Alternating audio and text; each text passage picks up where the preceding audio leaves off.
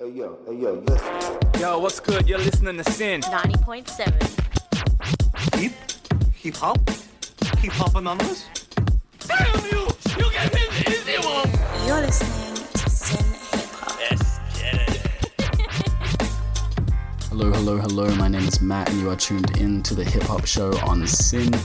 Uh, what you're about to hear is a, a part of a conversation I had, was lucky enough to have with an artist called Kuka, KVKA, um, who is signed to Mirage Records. We chatted on the back of the release of his brand new record, Cupid's Revenge, which is a super interesting, eclectic hip hop record um, filled with, you know, aspects of trap, aspects of lo fi indie, even aspects of house and dream pop and things like that, all intertwined. And it's a fantastic record that he's super proud of, um, understandably, and it's doing super well. So be sure to check that out, and I hope you enjoy the chat we had. Firstly, obviously, Cupid's Revenge, um, finally out there. How how are you feeling? How's the response been so far? Um, dude, I'm so so fucking happy, man. Like, I don't know if I can swear. Um, I'm really really happy with it. Um, it's just been a long ass journey, bro. Like, I feel like a lot of times the albums that I'm working on, I'll work basically getting it out to like 80% and then something happens and it just doesn't come out or it doesn't come out the way I want it to. Um, and to some degree, it did happen with Cupid Revenge in terms of like, we did, I think we originally wanted to drop it last year and then COVID and everything happened. So it's like, it wasn't perfect, but that time really gave us enough breathing space to like build it into what it is now Mm. and like build it into more of like a cohesive story of like me making it out of this really dark point and like trying to expose people to myself and this my struggle and who I am, how manic I can be as well. Yeah, I mean it's sick. I, I actually was gonna say about that because yeah, I feel like 2018, 19, you had a bunch of singles that all had that kind of Basquiat inspired art style, which I assume was Yeah. supposed to lead up to an album which never quite came to fruition. yeah, so that is like basically like the story of my career, bro. Like I always I like get as I said, it gets like eighty percent, and then something happens, and I feel like unfortunately it's a lot to do with the New Zealand industry and how it works and how like there's sort of that like tall poppy syndrome as well. Mm. So it's like if you're trying to do something too crazy, everyone like will cut you down about it.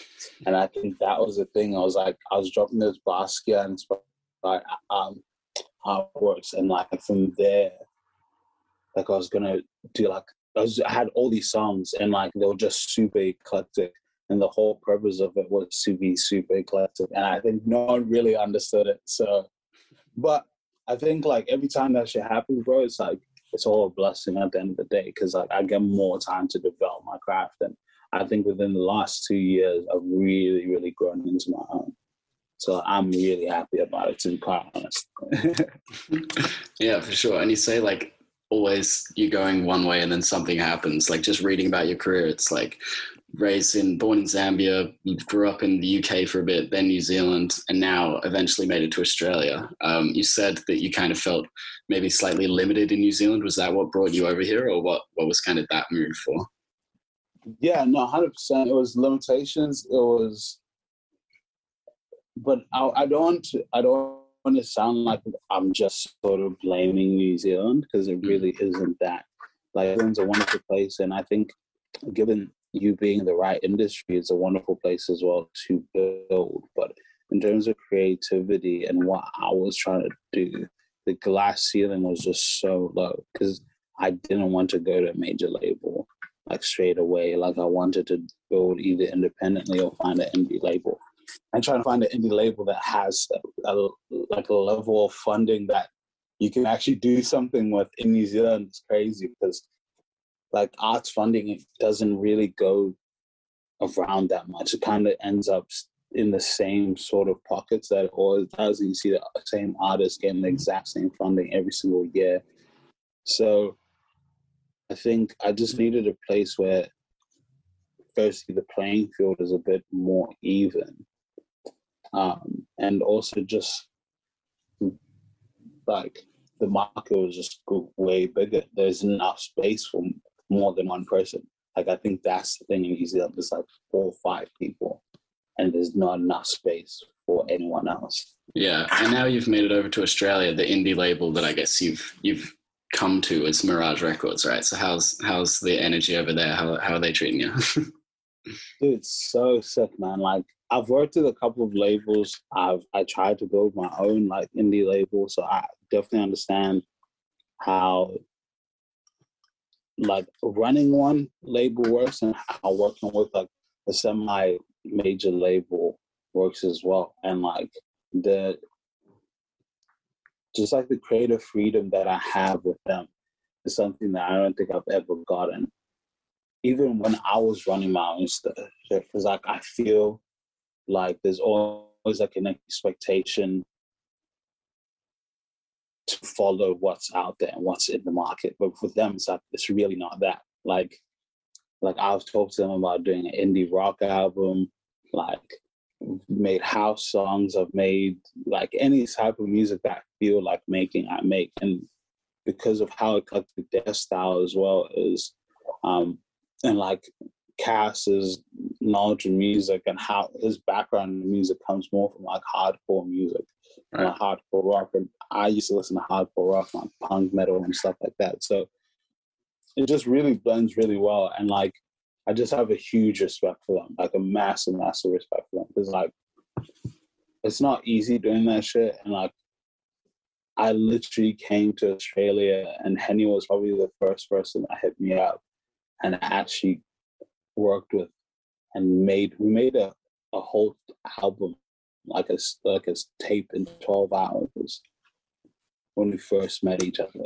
So me and him just had a crazy energy and cass is just like a really lovely dude and i really trust his ear and his taste and everything like that. So it just works really well man and just I'm weird as hell. I'm ma- I'm manic. I'm eclectic. I want to do what I want to do when I feel like it, and they just manage with it. And like I love them for it. So I couldn't ask for anything better. Really, even yeah, I really couldn't think of anything better. Super ideal, and I yeah, I mean that comes through on the record because, I mean, I suppose maybe towards the first half you get more of the I wouldn't say typical, but like um, palatable, like uh, trappy infused crooning auto tune stuff. But then you get a whole lot of experimentation the further on you fall into the record. Um, and I think what's interesting is that there is like obviously a lot of vocal manipulation, whether it be vocoders or autotune and things like that, which not only makes it super melodic and catchy, but it kind of raises the um, like the intensity or like importance of the moments where that kind of goes away, such as like on Cupid's interlude and on the the moment in Fast Fast. I think it's the second verse or something like that, where you just absolutely erupt. Um, and what kind of made you decide to just fucking explode on that one? Well, like um, a lot of things. Like I was, I, in terms of all the emotion track to track, it's like I might not necessarily be talking about something super aggressive or like upsetting, but that's just how I was. Like I just walked in the studio super angry and like that's just what came out. and the greatest thing with Fast is that um, my biggest song that I've ever made is a song for you. Um, and I did it with this guy, Tony Douglas. And me and him had like a falling out, similar sort of situation, made like an album, but falling out. He had all the stems, and it just was, it was just a craziness, yeah. Yeah. So I've ne- I haven't worked with him. I didn't really talk to him. We had like mad beef, and then I kind of grew a lot during the time as I was studying here, and I was just like, it's not worth it. I'm like, yeah. So he sent me this beat, and it was fire, and I was just like, I'm just gonna go as crazy as I possibly can, as I kind of like paying homage to like how we used to be and like who you and how it was at that period of time. Um, and then it's just like just a massive fuck you, like really. like, the, what I was saying at that at that point of the record as well was a huge like it's just about Hamilton and like people trying to like flex on me and like shitting on me and like me just being like, bro, I do not like I don't want to be like you. So it's just like I had to kind of go crazy on it. yeah, but I was just trying to have as much fun as possible, and I feel the aggression through just how you're delivering it. Like that's the shit that makes you go crazy. So I was like, I have to go crazy. But yeah, no, it's crazy that you picked up on like you mentioned the fact that there's a lot of like distortion and like vocal manipulation in the whole album. I think just generally, I'm very like I don't necessarily like my voice just as is. So I've learned to like manipulate my voice to not only be how I wanted to sound, but also like represent all my different moods, like the different type of people I am, because I wear a lot of different hats throughout my life. Yeah, I mean, throughout the whole record, it kind of caught me off guard. I'd listened to it a few times and then went back and realized that there was only actually one feature on it because there's such so many different kind of voices coming through, which is really sick. And that one feature is from someone I actually have very little information on anywhere else, which is Lanaik on No Lacking, which is a sick song. It's got kind of like a hi-fi style beat and really minimal bassy stuff. How did that come together and who is who is that guy? Is Lenny. Um, so I'll, I'll, explain the story behind the song. And I'll explain who Lenny is after that. Mm-hmm.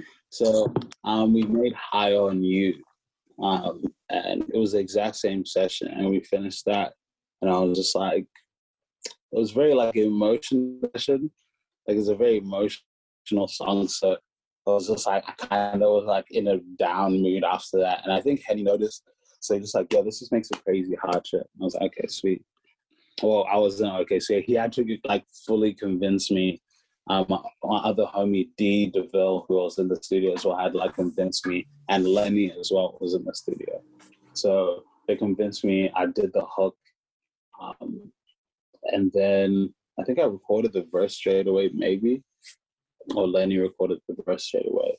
Um, and then it was just a, a huge, it was a vibe. And um, one thing that people don't know is well, my homie D is doing like all the ad libs throughout the whole song. Like if you actually listen, it's like it's neither of our voices. You know, just because I was so like even after I recorded the verse, I was still in such like a sad boy mood. I was just like, I don't want to do ad I don't want to do anything. And D was just like, man, fuck you, bro. Like give you the mic, I'm just gonna do it. So it was sick. But um that's how the song came about. Um, and then Lenny, Lenny's like my best friend. Like he's he's we grew up in Hamilton, New Zealand together. Like and we're like brothers, man. So like he moved here in July last year after me convincing him for like four months straight. Um, and then we made that. Like I just he's an insane rapper. Like this dude is like has like a Lil Wayne brain. Like, you know, like just people that just have punchline after punchline after punchline, like witty, witty shit. Like I'm so excited for people to hear more of his stuff. Like me and him have been working on a bunch of stuff, and I've been working on tape, producing a tape for him, and we have a bunch of records. We have a bunch of records, so definitely look out for him.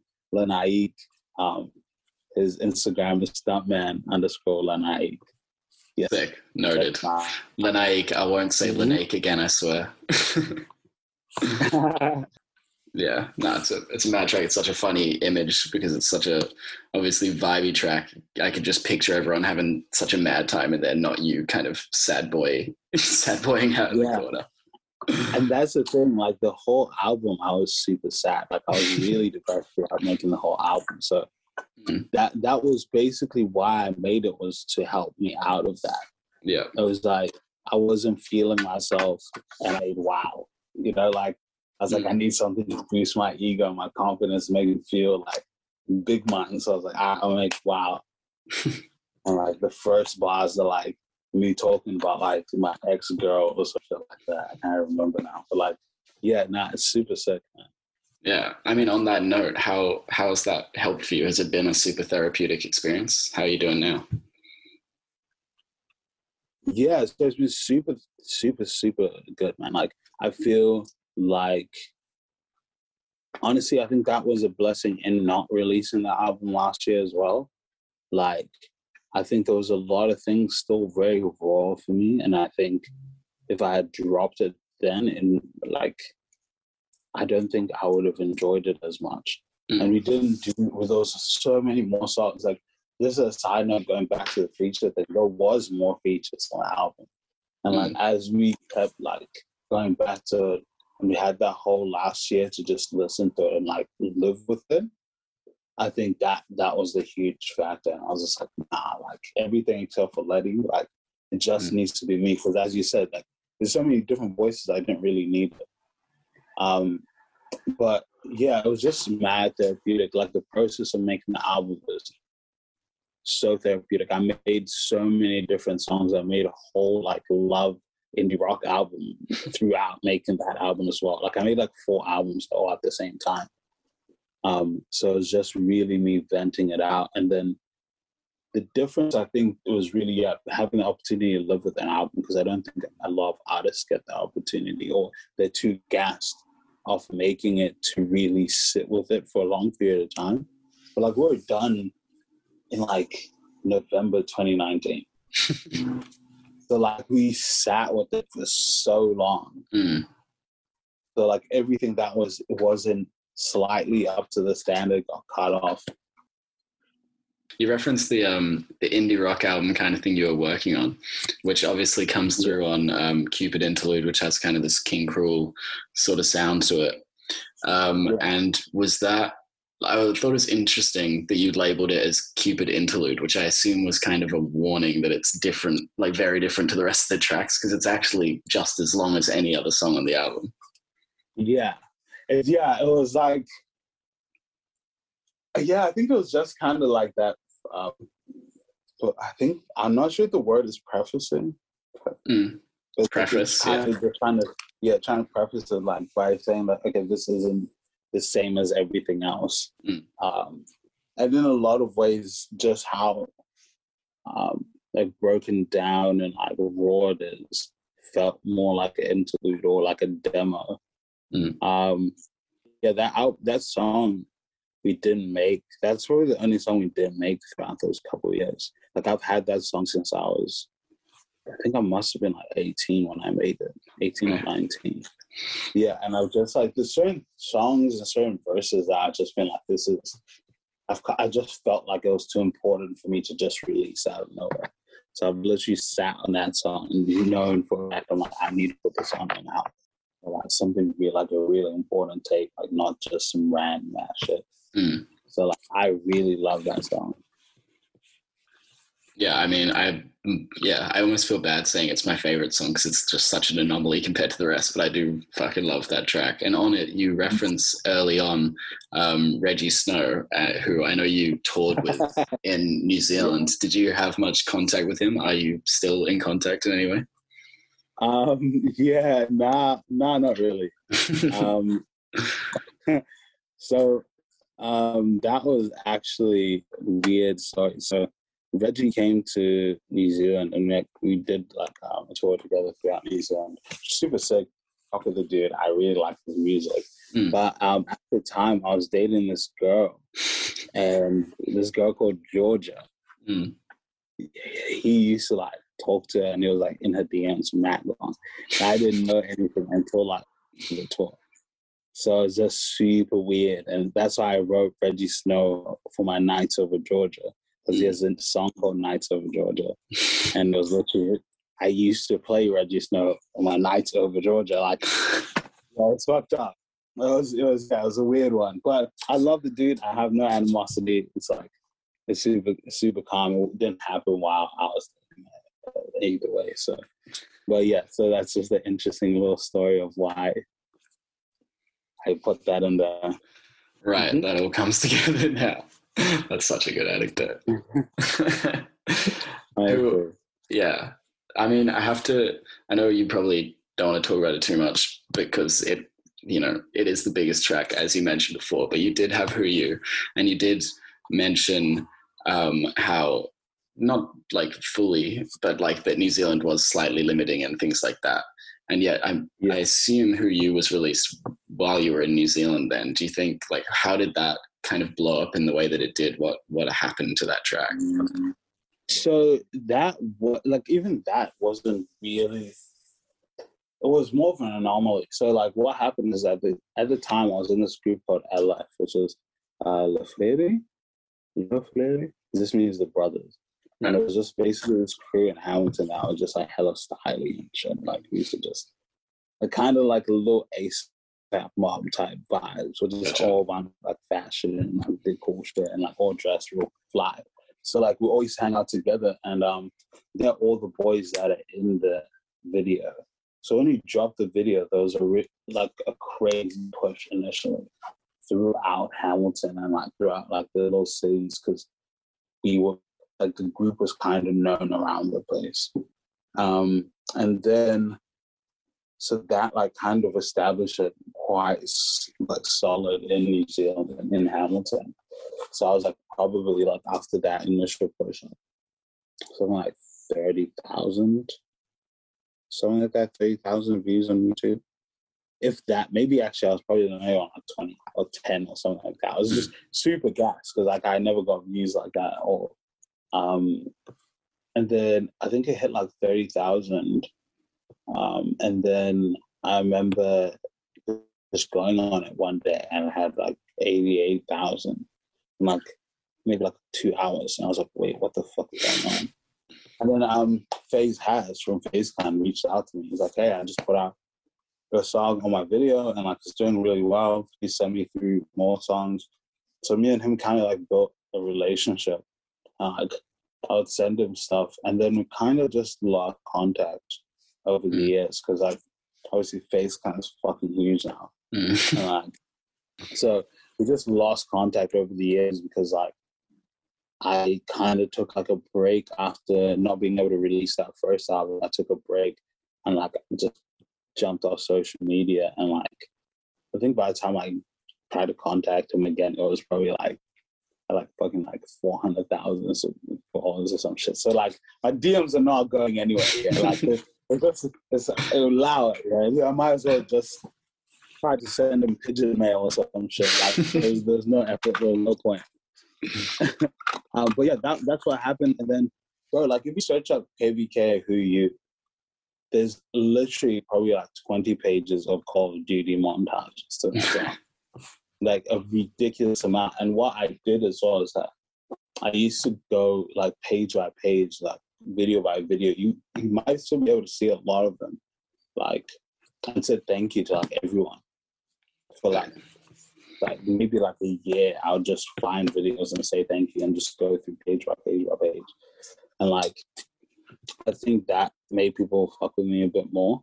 Mm. But I've never really had too much love in New Zealand like that. Like it, Mm. it's a huge song in New Zealand, but like m- more people in like Germany and like Berlin and like America, but a lot of people in Europe really like my shit. It's it's like yeah, I saw that on a bunch of your videos, and I I didn't know if that was actually the sole cause, but it's like hello from like Slovakia or something like that. Like saw you on an MW2 video. I'm like, what? Surely that's not actually Honestly, how this happened. But I remember that was how I ended up when I was like young, with like getting into Logic and stuff like that. He had the same kind of thing through FaZe. And it's definitely, Yeah. you know, and it becomes super formative music to these kids because, like, way later on in life, they're just like, oh, fuck yeah, I remember this from that COD montage. Like, dude honestly like that that was that's a huge thing. People still um people still message me all the time. That like dude i remember when i was like 14 and i heard who you like i'm so happy that you're still making music. Like dude you're like my childhood. And i'm like that's that's fucking sick. Like i can't really ask for more than that. Like you just want to you want your music to just have some sort of impact on people. That's, that's about it Yeah, hundred percent. If only we could get all of the, the Europeans over here for a concert, that would be ideal. Yeah, like I, I need to get to Brazil, Brazil, oh, Poland, and Germany. They really fuck with me. Like, like you. Like my numbers over there are probably quite similar to here. To be quite honest, sure. yeah. So it's fucked. But yeah, it's a vibe. I like them. Yeah, no, it's mad. It's got to feel surreal, but also fucking sick. And then to get back to to the latest album, we get to the final track, which is Heaven, um, which again has a slightly different tone and vibe to the rest of the tracks, led by these kind of beautiful synths. It kind of feels like more like a something James Blake or Bon Iver or something might jump on rather than the stuff you were doing earlier on. Even towards the end, it kind of feels like reminds me of Runaways by Kanye, which is obviously large praise. um, Yeah, So, like- so much, what does that track mean to you? And I guess like is is heaven a, a directly religious thing, or is it more of a something you you know a metaphor or a state of mind or something like that? Um, it's both. Like I, I grew up in church my whole life. My parents are pastors. Like, so I have my own very individual relationship with God and understanding of what God is. Um, but yeah, it's always it's definitely a religious thing. Like there's always that thing of like, hey, I do some pretty messed up shit and I've done shit in my life that I probably shouldn't have, and I'm not the greatest person. So it's like um, I want to get to heaven. Am I? It's like always that question. And then it's also just a representation of trying to make it. And like I didn't really want to be like trying to make it. You know, I said heaven specifically because I think it's, it's very subjective to whoever's listening to the song. If you're singing to the song, whatever your idea of heaven could be something completely different to mine. You know, so I wanted it to be very subjective and personal to whoever's listening to it. So um yeah, it's just that journey of just trying to make it get out of like a dark ass place. And I, I mentioned purgatory, and I feel like purgatory is really just this middle ground of not really being like I'm not no one, but I'm not someone yet. Mm. So I'm just like in this awkward limbo, and also that reflects in in religious terms. It like reflects as well in terms of like I'm not in hell, but I'm not in heaven. I'm like on earth in this weird little middle ground, trying to do enough that I can make it into heaven. So like works in both senses. And like even like when you mentioned the production and everything, it's like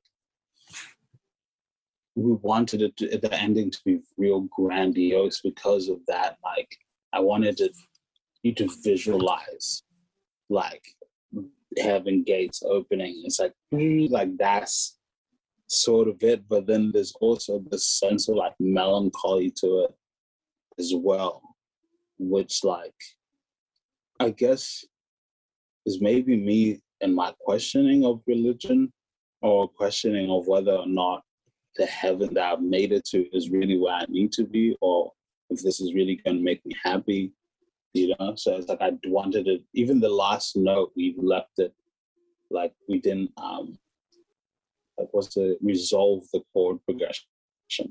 Like it finishes on like the third note to leave like tension of like, does he make it in heaven? Is it heaven or is he in hell?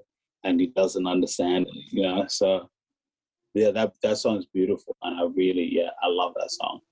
And like the verse is just all about me trying to make it like I say one of the best and most important lines to me is that um like living this lifestyle, living this life I live, there's never no guidances. How many guys died like this? And then it's like I pray to the Lord as I drive through the mist because it's like it feels like that. You know, he's just like, I pray I make it. You know, like this is this this road looks janky as fuck and like but you just kind of have to close your eyes and drive through and like just hope for the best. So yeah, those that really that always resonates with me every time I listen to it. Sure. Thanks for that. That was, yeah, kind of exactly what I had hoped I would hear about the song because it was, yeah, it's, it felt super meaningful and I knew that like a lot had had gone into that one. And I imagine you were in sad boy mode for a little while, or maybe just like mixed emotion mode for a while after Oh, that that was well. like the saddest. That was like the most sad boy shit.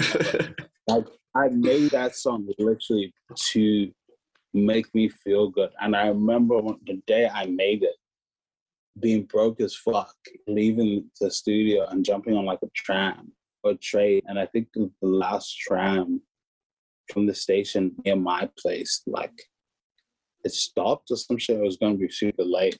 And I just remember walking and listening to it on repeat and like bawling my eyes out walking in the rain and getting to like this park by my house and just dancing for like a good 30 minutes just to the song. Because originally it was a lot, like the drums were a lot more housey. Mm. Because I, I literally just made it as something that I'm like, I just need something that I can dance to and feel good about and like just feel like it's going to be okay. Really, that's it. And yeah, I, I'm just really happy that it resonates with people and it built into an album because this is it was literally just my therapy. Like, yeah, so it's beautiful. Thanks for having the chat today. Do you have anything else to say to to the guys out there? Yeah, so um, firstly, thank you so much for the opportunity to come up here and like just talk shit about my album. Um, I really appreciate it. I appreciate everyone that's listened to it. Um, it really means a lot to me. Like I've come from, I think just mainly I want people to understand that I've come from a place where you know people don't get these opportunities and people's stories aren't spoken about. And most like New Zealand's a small enough place. Like Hamilton is really not a place that anyone else in any other part of the world would know about. So like I really appreciate people giving a fuck, like more than I think anyone will ever really understand.